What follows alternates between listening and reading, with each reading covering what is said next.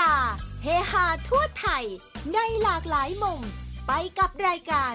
ของดีทั่วไทย ทุกวันอาทิตย์ 11นาฬิกา10 นาทีถึง 12นาฬิกาดำเนินรายการโดย สันพร ปัญญาดิลก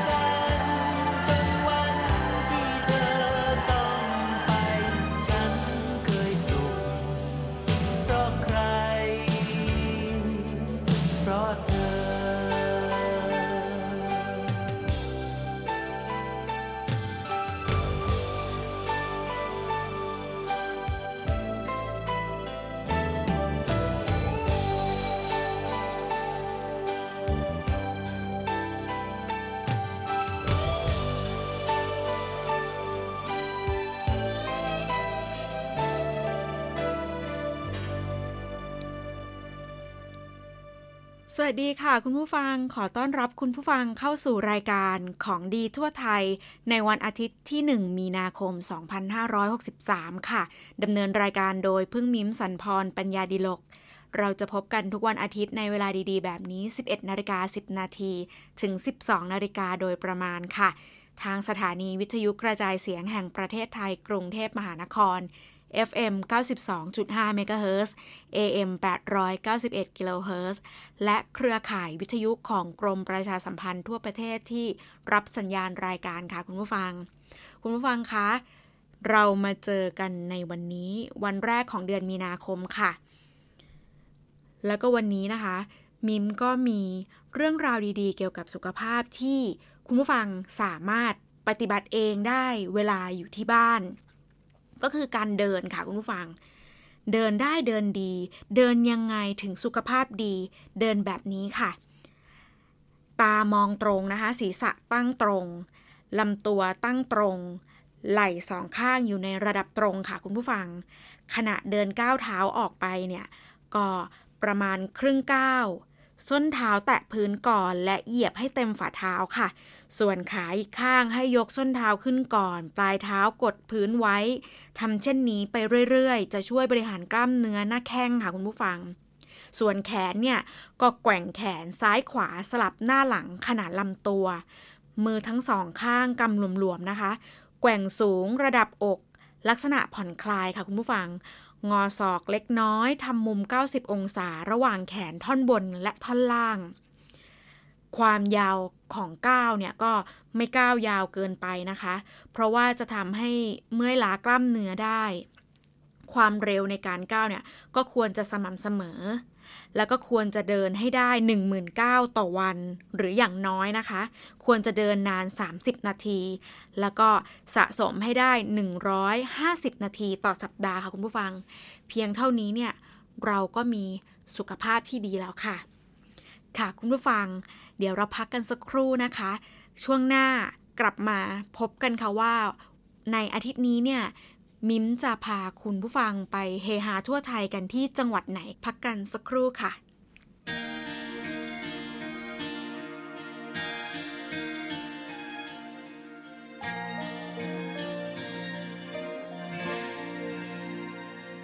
จะรู้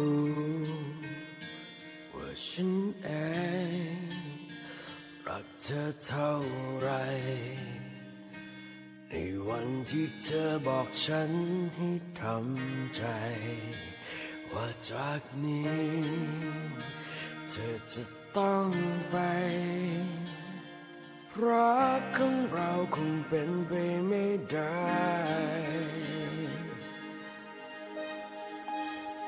โลกฉันดูเงียบงันวันเหล่านั้นไม่อาจย้อนมา วันนี้ไม่เหลือใคร ตัวฉันและน้ำตา จะต้องทำยังไง ให้เธอขึ้นกลับมาหา ตอนนี้รู้แล้วว่ารักจะมีค่าเหลือเกิน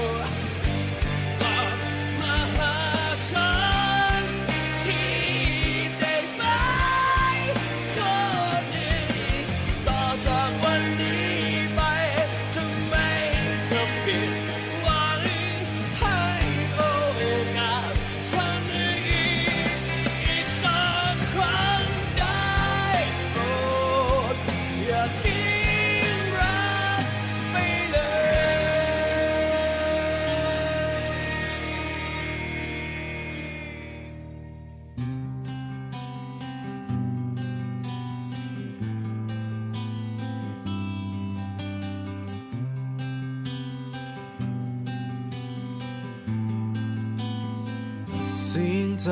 ยังคงวนเวียนรีเธอซ้ำๆจากวันนั้นที่เธอจากไกล ยังคิดถึง และยังห่วงห่วงใยแต่เธอเรื่อยมา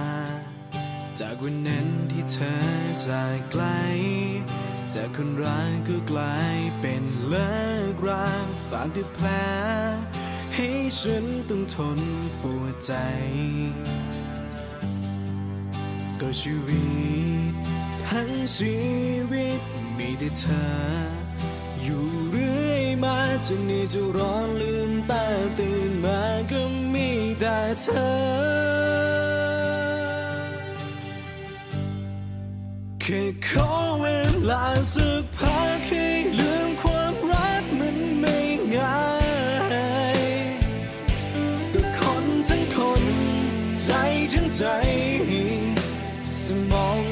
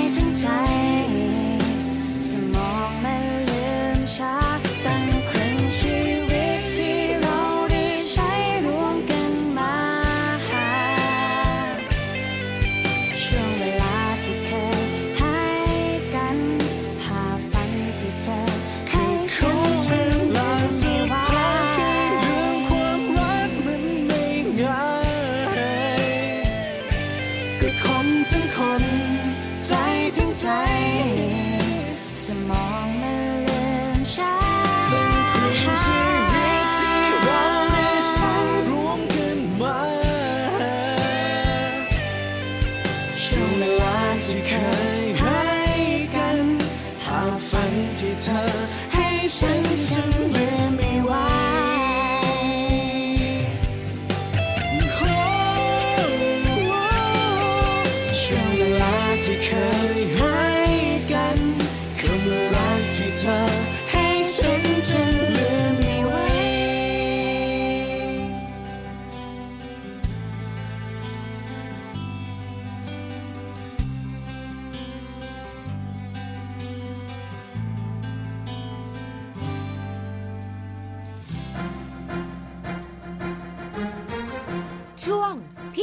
ัย ไม่ไปไม่รู้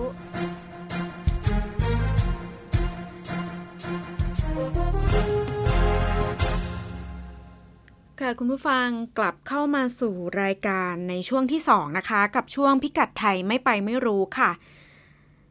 ในอาทิตย์นี้นะคะ เมืองรองอีกหนึ่งเมืองที่มิมจะพาคุณผู้ฟังไปเที่ยวกัน ก็คือจังหวัดลบบุรีค่ะคุณผู้ฟัง วังนารายคู่บ้าน สารพระการคู่เมือง ปรางสามยอดลือเรื่อง เมืองแห่งดินสอพอง เขื่อนป่าศักชลสิทธิ์เกลกก้อง แผ่นดินทองสมเด็จพระนารายณ์ค่ะคุณผู้ฟังนี่ก็คือคำขวัญประจำจังหวัดลบบุรีนะคะ จังหวัด ลบบุรีนั้นนะคะ เป็นเมืองแห่งความหลากหลาย แล้วก็ต่อเนื่องทางวัฒนธรรมยาวนานกว่า 3,000 ปีค่ะ ตั้งแต่สมัยก่อนประวัติศาสตร์ จนถึงปัจจุบัน ซึ่งก็ยังคงเต็มไปด้วยหลักฐานทางประวัติศาสตร์ มากที่สุดแห่งหนึ่งของประเทศไทยนะคะ ซึ่งหลักฐานที่สำคัญต่างๆเนี่ยก็ได้แก่พวกโครงกระดูกมนุษย์ ภาชนะดินเผาอายุระหว่าง 3,500 ถึง 4,500 ปีค่ะคุณผู้ฟังที่แหล่งโบราณคดีบ้านท่าแค การขุดพบโครงกระดูกมนุษย์ยุคหินใหม่อายุระหว่าง 2,700 ปีถึง 3,500 ปีที่บ้านโคกเจริญค่ะ แล้วก็โครงกระดูกมนุษย์ยุคสำริดอายุระหว่าง 2,300 ถึง 2,700 ปีค่ะ ที่ศูนย์ทหารปืนใหญ่ นอกจากนี้ก็ยังมีชุมชนโบราณในสมัยทวารวดีค่ะ ซึ่งมีความเจริญรุ่งเรืองทางวัฒนธรรมประมาณ 1,000 ปี เช่น เมืองโบราณทรัพย์จำปา อยู่ในเขตอำเภอท่าหลวง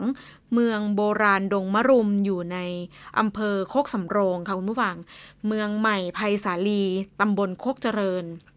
การพบหลักฐานที่เป็นเครื่องมือเครื่องใช้ต่างๆนะคะ เช่นเเหรียญที่ทำด้วยเงิน มีลายดุ้นเป็นรูปสัญญลักษณ์ต่างๆ ตามคตินิยมของอินเดียที่บ้านหลุมข้าวอำเภอโคกสำโรงค่ะ แสดงให้เห็นถึงการพัฒนาการของเมืองลบบุรีในช่วงพุทธศตวรรษที่ 11 ถึง 14ค่ะคุณผู้ฟัง ว่ามีการพิจารณาจากชุมชนโบราณสมัยก่อนประวัติศาสตร์ มาเป็นศูนย์กลางทางการค้าแล้วก็เมื่อได้รับอิทธิพลทางศิลปะ ความเชื่อทางศาสนาของทางอินเดียก็กลายมาเป็นศูนย์กลางทางศาสนาค่ะ ในส่วนของสมัยพุทธศตวรรษที่ 15ถึง18แล้วคุณผู้ฟัง ก็ได้รับอิทธิพลทางวัฒนธรรมขอมหรือเขมรทำให้ศิลปกรรมต่างๆ ของลบบุรีเนี่ยมีรูปร่างคล้ายคลึงกับศิลปะเขมรไม่ว่าจะเป็นปรางสามยอดค่ะสารพระการ แล้วปรางแขก เอ่อลบบุรีเนี่ยยังเป็นศูนย์กลางด้านศิลปะวิทยาการในสมัยสุขโขทัยด้วยนะคะคุณผู้ฟัง ตามพงศาวดารกล่าวไว้ว่า พ่อขุนรามคำแหงได้เสด็จมาศึกษาเล่าเรียนที่เขาสมอคอนในปีพุทธศักราช 1788 ค่ะ แล้วก็พ่อขุนงำเมืองราชโอรสแห่งเมืองพะเยาเนี่ยก็ได้เสด็จมาศึกษาที่เขาสมอเช่นกันในปีพุทธศักราช 1797 ค่ะ ในสมัยสมเด็จพระนารายมหาราช ทรงโปรดเกล้าให้สร้างพระราชวังขึ้นเพื่อเป็นที่ประทับในปีพุทธศักราช 2209 แล้วก็เสด็จมาประทับที่ลบบุรีนานประมาณ 8-9 เดือนลบบุรีจึงเปรียบเสมือนราชธานีแห่งที่สองรองจากกรุงศรีอยุธยาค่ะ สมัยรัตนโกสินทร์เนี่ยพระบาทสมเด็จพระจอมเกล้าเจ้าอยู่หัวทรงโปรดเกล้าให้บูรณะเมืองลบบุรีในปีพุทธศักราช 2406 แล้วก็สร้างหมู่พระที่นั่งพิมานมงกุฎขึ้น เป็นที่ประทับภายในพระราชวังของสมเด็จพระนารายมหาราชค่ะส่วนยุคหลังการเปลี่ยนแปลงการปกครองระบอบประชาธิปไตยราวปีพุทธศักราช 2480 จอมพลปพิบูลสงครามได้พัฒนาเมืองลบบุรีให้เป็นศูนย์กลางทางทหารค่ะคุณผู้ฟัง แล้วก็วางผังเมืองใหม่ โดยแยกชุมชนและสถานที่ราชการออกจากเมืองเก่าทำให้ดูสวยงามสง่างามกว่าเดิมค่ะคุณผู้ฟังลบบุรีจึงเป็นเมืองเล็ก ๆ เมืองหนึ่งค่ะที่อุดมสมบูรณ์ด้วยคุณค่าทางวัฒนธรรม ทางประวัติศาสตร์ชาติไทย แล้วก็มีความเป็นอมตะนครไม่หายไปจากความทรงจำของทุกยุคทุกสมัยเลยค่ะคุณผู้ฟัง นอกจากนี้นะคะลบบุรียังเป็นดินแดนเก่าแก่ที่มีประวัติความเป็นมายาวนานค่ะ ตั้งแต่สมัยก่อนประวัติศาสตร์ สมัยประวัติศาสตร์ จนถึงสมัยปัจจุบันค่ะ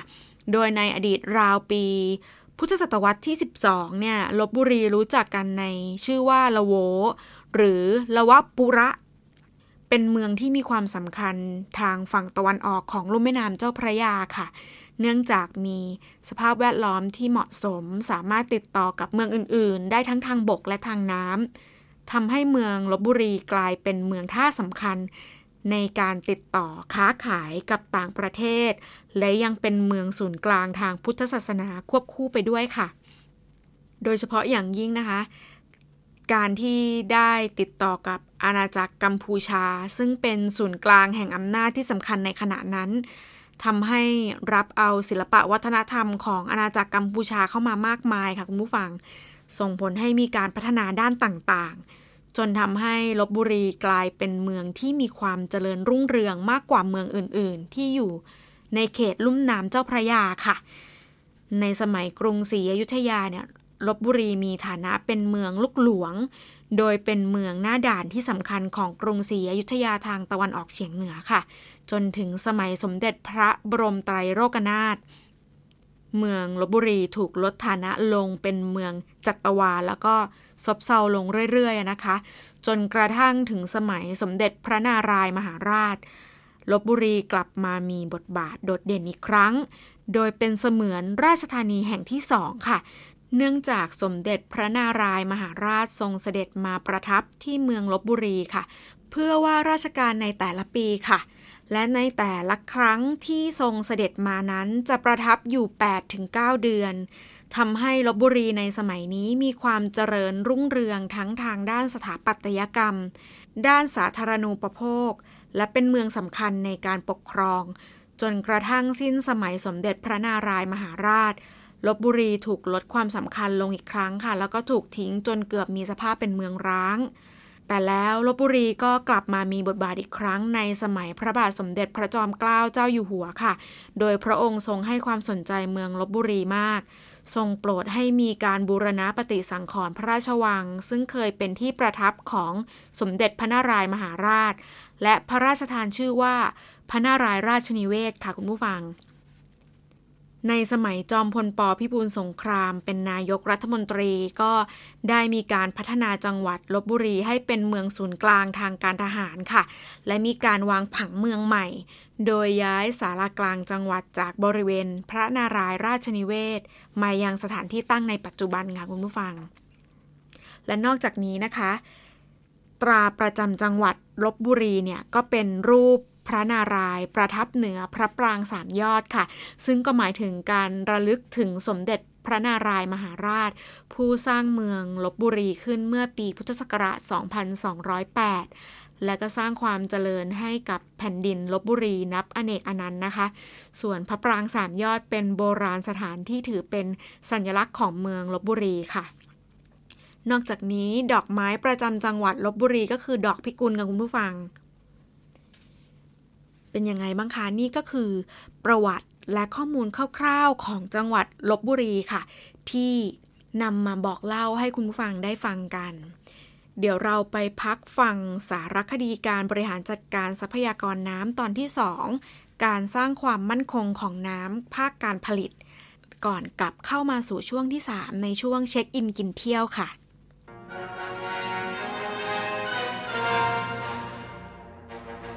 สารคดีการบริหารจัดการทรัพยากรน้ำ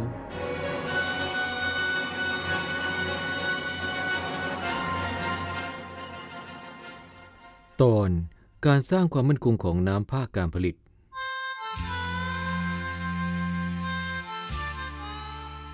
ท่านผู้ฟังครับ คงปฏิเสธไม่ได้ว่า น้ำเป็นทรัพยากรธรรมชาติที่เป็นปัจจัยสำคัญในการดำรงชีวิตของมนุษย์ ทั้งในด้านของการอุปโภคบริโภค และการประกอบอาชีพ ในอดีตทรัพยากรน้ำมีความอุดมสมบูรณ์ ทั้งปริมาณและคุณภาพ แต่ปัจจุบันประสบปัญหาการแคลนน้ำ น้ำท่วมและน้ำเสีย อันเนื่องมาจากการทำลาย ทรัพยากรธรรมชาติ และสิ่งแวดล้อม รวมทั้งประชากรมีจำนวนเพิ่มขึ้นทำให้ความต้องการใช้น้ำมากขึ้นอย่างรวดเร็ว ดังนั้นการสร้างความมั่นคงของน้ำภาคการผลิตเช่นการอนุรักษ์ฟื้นฟู สภาพป่าต้นน้ำ การใช้น้ำ การดูแลรักษาน้ำ และปรับปรุงฟื้นฟูทรัพยากรในบริเวณต้นน้ำที่สำคัญได้แก่ การอนุรักษ์ป่าไม้ ดิน และน้ำ สร้างพฤติกรรมการใช้น้ำอย่างรู้คุณค่า มีการจัดสรรน้ำและสำรองน้ำไว้ใช้อย่างพอเพียง ตลอดจนรณรงค์ให้ทุกภาคส่วน เข้ามามีส่วนร่วม อนุรักษ์น้ำและสิ่งแวดล้อม เพื่อช่วยให้ทรัพยากรน้ำเกิดความยั่งยืน และบรรเทาความรุนแรงของวิกฤตการณ์น้ำที่จะเกิดขึ้นในอนาคต รวมทั้งการเลือกใช้อุปกรณ์ประหยัดน้ำ มันตรวจสอบซ่อมแซมก๊อกน้ำ ท่อส่งน้ำ ป้องกันน้ำรั่วไหล วางแผนการใช้น้ำให้พอดี ใช้น้ำอย่างประหยัดและเกิดประโยชน์สูงสุด ทั้งนี้การสร้างความมั่นคงของน้ำภาคการผลิต จะประสบความสำเร็จได้โดยการพัฒนาแหล่งน้ำควบคู่ไปกับการบริหารจัดการน้ำที่ดี จะทำให้ประชาชนมีคุณภาพชีวิตที่ดีขึ้น ประเทศลดความเสียหายจากภัยพิบัติทางน้ำ และในท้ายที่สุด จะนำไปสู่การเติบโตทางเศรษฐกิจและความมั่นคงของประเทศ น้ำมีคุณค่ารู้รักพัฒนาปวงประชาได้ประโยชน์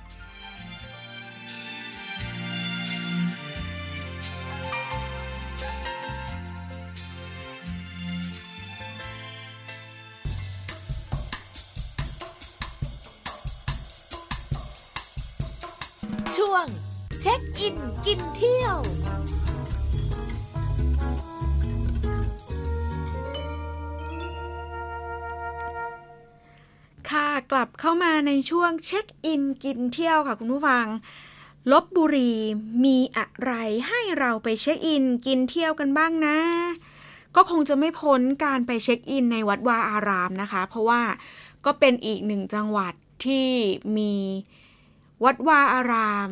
และก็สถานที่ทางประวัติศาสตร์ต่างๆ ที่ผู้คนที่มาลบบุรีก็นิยมที่จะไปเที่ยวชมกันนะคะ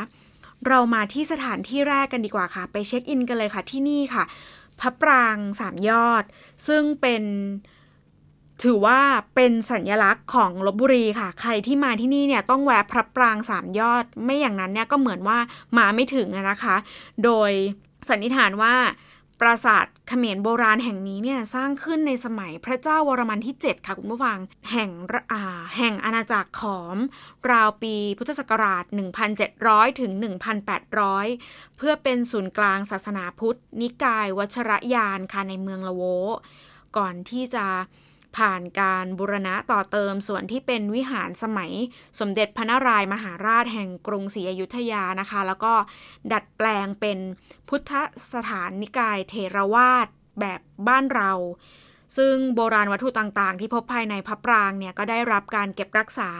ภายในพิพิธภัณฑ์สถานแห่งชาตินารายราชนิเวศค่ะคุณผู้ฟัง แล้วก็ที่สำคัญนะคะเมื่อมาถึงที่นี่แล้วเนี่ยก็พลาดไม่ได้กับการให้อาหารลิงค่ะ แล้วก็ลิงเหล่านี้เนี่ยเชื่อง เพราะว่าพวกมันเนี่ยก็จะอยู่กับคนมานานนะคะ อยู่กันมาทั้งชีวิตอะค่ะ แล้วก็จะมีเจ้าหน้าที่ที่คอยดูแลลิงให้ไม่ให้มารบกวนเรามากนะคะ แต่ว่าก็เตือนไว้ก่อนนะคะ คุณผู้ฟัง เวลาเดินเนี่ยอย่าถือของเยอะ ไม่งั้นเนี่ยอาจจะถูกเหล่าบรรดาลิงลิงตัวเล็กตัวใหญ่เนี่ยถึงของดึงของได้ เพราะว่ามีจำนวนที่มากจริง ๆ ค่ะคุณผู้ฟัง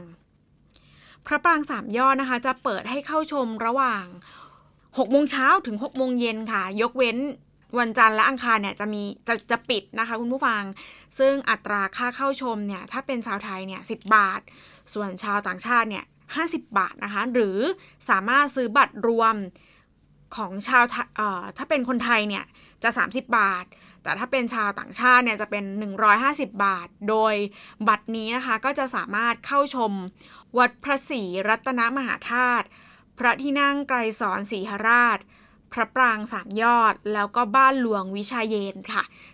หนึ่งใบเนี่ยก็จะสามารถเข้าตามสถานที่ต่างๆ ที่กล่าวไปเมื่อสักครู่นี้ได้นะคะ ค่ะ แล้วนอกจากนี้นะคะ สถานที่ต่อไปก็คือ พระนารายราชนิเวศค่ะ พระราชวังที่สมเด็จพระนารายมหาราชทรงโปรดที่สุด แล้วก็สร้างขึ้นในปี พุทธศักราช 2209 ครั้งสถาปนาลบบุรีเป็นราชธานีแห่งที่สองของกรุงศรีอยุธยานะคะ ทรงเสด็จมาประทับบ่อยมากค่ะ รวมทั้งยังทรงเสด็จสวรรคตณพระที่นั่งสุทธาสวรรค์ ภายในพระราชวังเมื่อวันที่ 11 กรกฎาคม พุทธศักราช 2232 ค่ะ หลังจากนั้นเนี่ยพระราชวังก็ถูกทิ้งร้างจนได้รับการบูรณะใหม่ ในสมัยพระบาทสมเด็จพระจอมเกล้าเจ้าอยู่หัวค่ะรัชกาลที่ 4 พร้อมพระราชทานนามใหม่ว่าพระนารายราชนิเวศค่ะ ซึ่งปัจจุบันกลายเป็นพิพิธภัณฑ์ที่ใช้จัดแสดงโบราณวัตถุ แล้วก็ภาพประวัติศาสตร์ต่างๆ ที่เกี่ยวข้อง โดยภายในแบ่งเป็น 3 เขตค่ะ ได้แก่เขตพระราชฐานชั้นนอก เขตพระราชฐานชั้นกลาง มีพระที่นั่งจันทรพิสารสำหรับว่าราชการแผ่นดิน พระที่นั่งดุสิตสวรรค์ธัญมหาปราศาสตร์สำหรับต้อนรับราชทูตค่ะ และก็เขตพระราชฐานชั้นในที่สำหรับประทับส่วนพระองค์ พิพิธภัณฑสถานแห่งชาติสมเด็จพระนารายณ์เนี่ยเวลาเปิดทำการในส่วนของพิพิธภัณฑ์ ส่วนจัดแสดงวัตถุนะคะ จะเปิดให้เข้าชมตั้งแต่ 8 โมงครึ่งถึง 4 โมง ส่วนในส่วนของ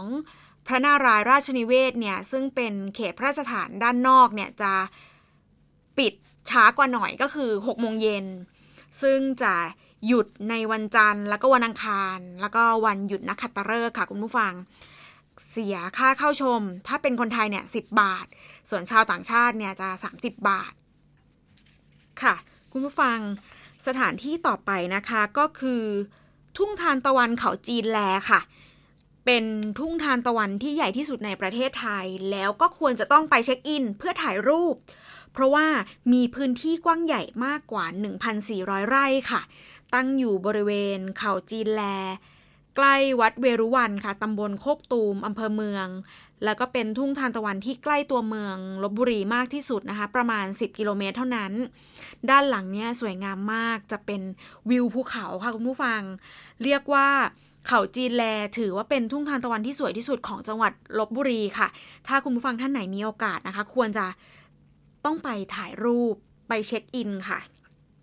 นอกจากนี้เนี่ยมาลบบุรีแล้วก็ไม่ควรพลาดที่จะแวะเขื่อนป่าศักชนลสิทธิ์ค่ะคุณผู้ฟัง ซึ่งเป็นเขื่อนดินกักเก็บน้ำที่ยาวที่สุดในประเทศไทยค่ะ ตามแนวพระราชดำริของพระบาทสมเด็จพระเจ้าอยู่หัวรัชกาลที่ 9 เพื่อป้องกันปัญหาน้ำท่วมค่ะ ปัจจุบันกลายเป็นแหล่งท่องเที่ยวใกล้กรุงเทพทำให้ผู้คนมีความสนใจมาเที่ยวในวันหยุดค่ะ ซึ่งจุดเด่นของที่นี่เนี่ยก็คือวิวเขื่อนน่าถ่ายรูปมากค่ะ มีร้านอะมีร้านอาหาร มีร้านของฝาก สามารถเดินบนทางเดินเหนือเขื่อน หรือว่าสันเขื่อนได้นะคะ เพื่อที่จะถ่ายรูป เวลาเปิดทำการของ เขื่อนป่าศักชลสิทธิ์ก็คือทุกวันค่ะคุณผู้ฟัง ตั้งแต่เวลา6โมงเช้าจนถึง5โมงครึ่งสามารถไปถ่ายรูปเก็บภาพสวยๆ อาจจะเป็นช่วงที่พระอาทิตย์ขึ้น หรือพระอาทิตย์ตกดินก็สามารถไปเก็บภาพสวยๆ ได้นะคะคุณผู้ฟัง สถานที่ต่อไปค่ะ เป็นบ่อน้ำเดือดค่ะ บ่อน้ำเดือดหรือที่เขาเรียกกันอีก ชื่อหนึ่งว่าวังเวียงละโวค่ะคุณผู้ฟัง มีลักษณะเป็นบ่อน้ำสีฟ้าใสค่ะ ขอบบ่อกว้างพอสมควร การเกิดบ่อน้ำเดือดนี้นะคะ มาจากบริเวณดังกล่าวเนี่ยมีตาน้ำอยู่ด้านล่างค่ะ ซึ่งเมื่อผุดขึ้นมาจากใต้ดินผ่านชั้นหินต่างๆ ผสมผสานกับแร่ธาตุหลาย ๆ อย่างแล้วเนี่ยทำให้น้ำเนี่ยมีความใส แล้วก็มีสีฟ้าสวยงาม ไม่แพ้กับโบรากูลที่วังเวียงเลยค่ะคุณผู้ฟัง ค่ะ นอกจากสถานที่ที่ กล่าวไปเบื้องต้นที่เวลาคุณผู้ฟังมาลบบุรีแล้วควรจะต้องมาเช็คอิน ยังมีอีกหนึ่งที่ค่ะ เป็นสถานที่ที่มาแล้วเนี่ย มาลบบุรีแล้วก็ควรที่จะต้องไป เพราะว่ามีอาหารมากมายให้คุณผู้ฟังได้ลิ้มลองค่ะ ก็คือตลาดวิถีชุมชนตำบลโคกตูมค่ะ ซึ่งจะเปิดให้บริการทุกวันเสาร์และอาทิตย์นะคะ ตั้งแต่เวลา 9 นาฬิกาถึง 16 นาฬิกาค่ะ เป็นตลาดเล็กๆ ค่ะ มีการตกแต่งน่ารักมากเลยค่ะคุณผู้ฟัง มีซุ้มขายของต่างๆ โดยที่จะเน้นไปที่สินค้าของชุมชนค่ะ เช่น ผักพื้นบ้าน ขนมหวานโบราณ เสื้อผ้าต่างๆ ผ้าขาวม้า อาหารทานเล่น อาหารทานเล่นเนี่ยก็อย่างเช่น แป้งจี่ มะม่วงน้ำปลาหวานนะคะข้าวเกรียบทอดกรอบที่เขาบอกว่า มาที่นี่เนี่ยต้องมาทานเพราะว่าเป็นไฮไลท์ของตลาดนี้นะคะ คุณผู้ฟังคะนอกจากอาหารและขนมที่อร่อยแล้วนะคะ เมื่อมาที่นี่เนี่ยคุณผู้ฟังจะได้สัมผัสถึงรอยยิ้ม แล้วก็ความใจดีของพ่อค้าแม่ค้าค่ะ ที่มีความยิ้มแย้ม ทักทายผู้ที่มาท่องเที่ยวตลอดลายทางเลยค่ะคุณผู้ฟัง แล้วก็จะพูดคุยเชิญชวนให้เราเนี่ยได้ลองทานอาหารได้ลองชิม ไม่ซื้อไม่ว่าค่ะคุณผู้ฟังเขาให้ชิมฟรีค่ะ ลองชิมได้ ซึ่งอาหารและขนมในตลาดเนี่ยสามารถซื้อกลับบ้าน หรือจะซื้อแล้วก็นั่งทานแถวนั้นได้ค่ะ เพราะว่าเขาจะมีจุดจัดเอาไว้ให้เราเนี่ยได้นั่งรับประทานเพื่อดื่มด่ำกับบรรยากาศค่ะ ในบรรยากาศที่เป็นกันเอง บรรยากาศชาวบ้านเก๋ๆคุณผู้ฟังคะนอกจากจะได้จับจ่ายสินค้าชุมชน อาหาร ขนมอร่อยแล้วเนี่ยนะคะ ก็ยังจะได้ชมเครื่องปั้นดินเผา เพราะว่าตลาดนี้เป็นส่วนหนึ่งของศูนย์การเรียนรู้บ้านดินมดแดงค่ะคุณผู้ฟัง ซึ่งเป็นแหล่งเรียนรู้ผลิตภัณฑ์ แล้วก็จะจะจำหน่ายเครื่องปั้นดินเผาขึ้นชื่อของลบบุรีค่ะ แล้วนอกจากนี้ค่ะไฮไลท์บริเวณด้านหลังที่พลาดไม่ได้เลยนะคะ ด้านหลังตลาดนี้ค่ะคุณผู้ฟังเมื่อมาแล้วเนี่ยจะต้องไป ที่อุโมงค์ต้นไม้ใหญ่ที่ทอดยาวกว่า 800 เมตรค่ะ ด้านหลังตลาดเนี้ยค่ะ โดยนอกจากจะเต็มไปด้วยต้นไม้ใหญ่แล้ว ก็ยังมีที่นั่งให้พักนั่งสบายๆ ให้ความผ่อนคลายก็คือ เราเนี่ยอาจจะนำอาหารขนมที่เราซื้อมาจากทางด้านหน้าเนี่ย มานั่งรับประทานในสวนตรงนี้ก็ได้นะคะคุณผู้ฟังแล้วก็สามารถถ่ายรูป เก็บภาพบรรยากาศต่างๆ เอาไว้เป็นความทรงจำของเราได้ค่ะ ค่ะ นี่ก็คือสถานที่ที่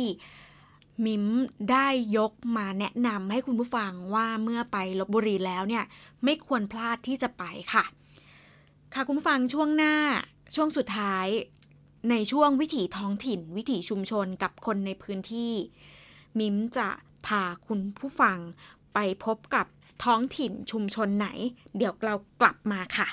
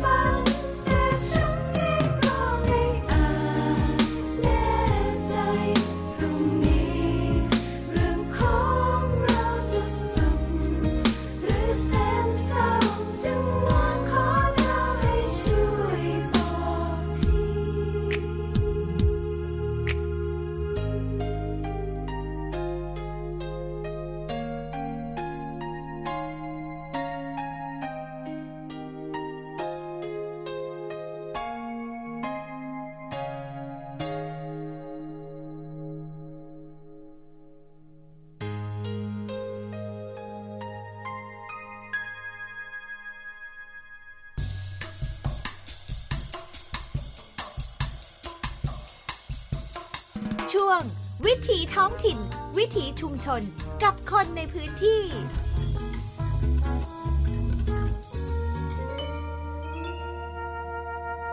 ค่ะคุณผู้ฟังกลับมาในช่วงสุดท้ายของรายการนะคะ กับช่วงวิถีท้องถิ่น วิถีชุมชนกับคนในพื้นที่ค่ะ วิถีชุมชน